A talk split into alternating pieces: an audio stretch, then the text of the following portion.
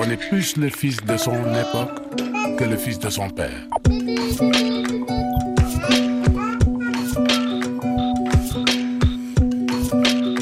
Parents, enfants, d'ici et d'ailleurs. Parents, enfants d'ici et d'ailleurs, c'est le moment de retrouver notre coach parental à Douala au Cameroun. Bonjour Micheline Samé. Bonjour Emmanuel, comment vous allez? Très bien, et vous-même Super bien. Bonjour les voisins et les voisines.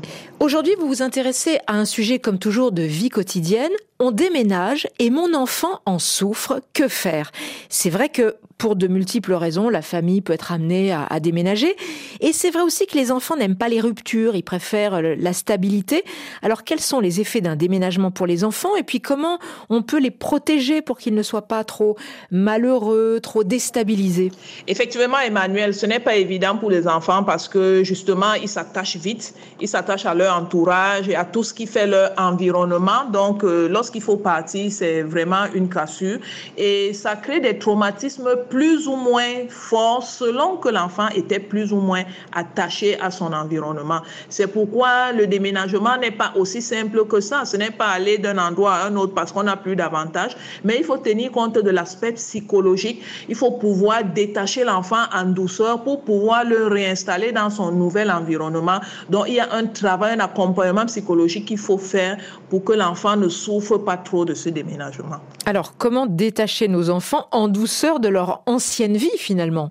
Oui, le mot en douceur a vraiment sa place parce que sinon, l'adaptation va être difficile de l'autre côté. Il y a en réalité, il y a un processus qu'il faut suivre pour minimiser ce traumatisme. La première chose à faire, s'il vous plaît, il faut toujours préparer les enfants. Généralement, on pense que quand l'enfant est petit, il n'est pas encore adolescent, il ne comprend pas les choses, mais ce n'est pas vrai. Il faut leur dire les choses avec les mots qu'ils peuvent comprendre. Lorsque je parle d'enfants, je parle d'enfants de 10 ans et moins donc, on va dire les mm. préadolescents et ceux qui sont plus petits, il faut leur dire. Mais on ne va pas commencer par leur dire qu'on va déménager. Commençons par leur expliquer les soucis que nous avons dans cette maison. Expliquons-leur des choses qu'ils peuvent comprendre. Par exemple, l'accès au quartier. Lorsqu'on arrive à la maison le soir, c'est pas facile, ainsi de suite. Trouver des choses qu'ils peuvent comprendre qui eux-mêmes les gênaient, idéalement. Oui, que par exemple, la maison est trop petite. Voilà. Vous avez des difficultés pour ranger vos jouets. On vous dit toujours que la chambre n'est pas bien rangée. Est-ce que ça ne te plairait pas d'avoir une chambre plus grande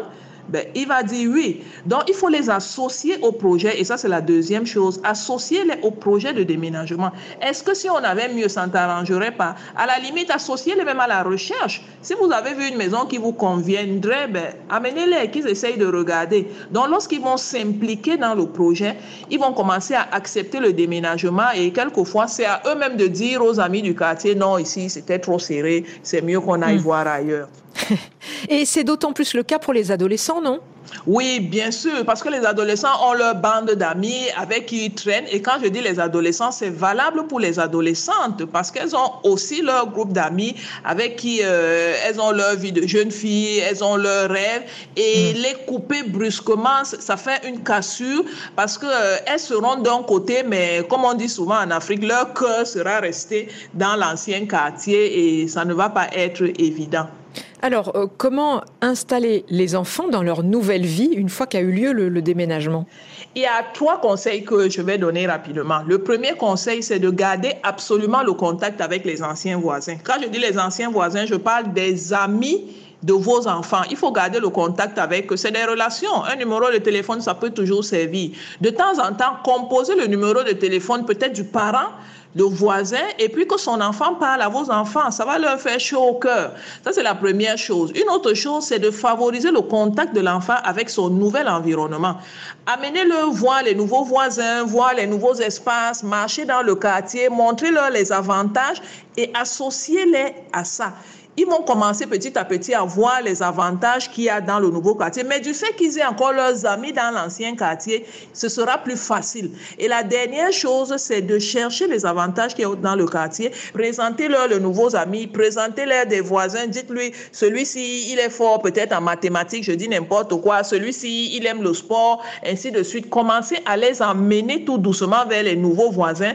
Et la nature faisant les choses d'elle-même, ils vont commencer à se distendre ou à se séparer des anciens voisins petit à petit pour s'intégrer dans leur nouvel environnement, mais ces autres voisins resteront chers à leur cœur. Le jour où ils vont se rencontrer, un jour, vraiment, ils seront contents de se voir. Ils viendront vous raconter, mais euh, ils auront deux vies finalement, et la deuxième vie aura pris le dessus.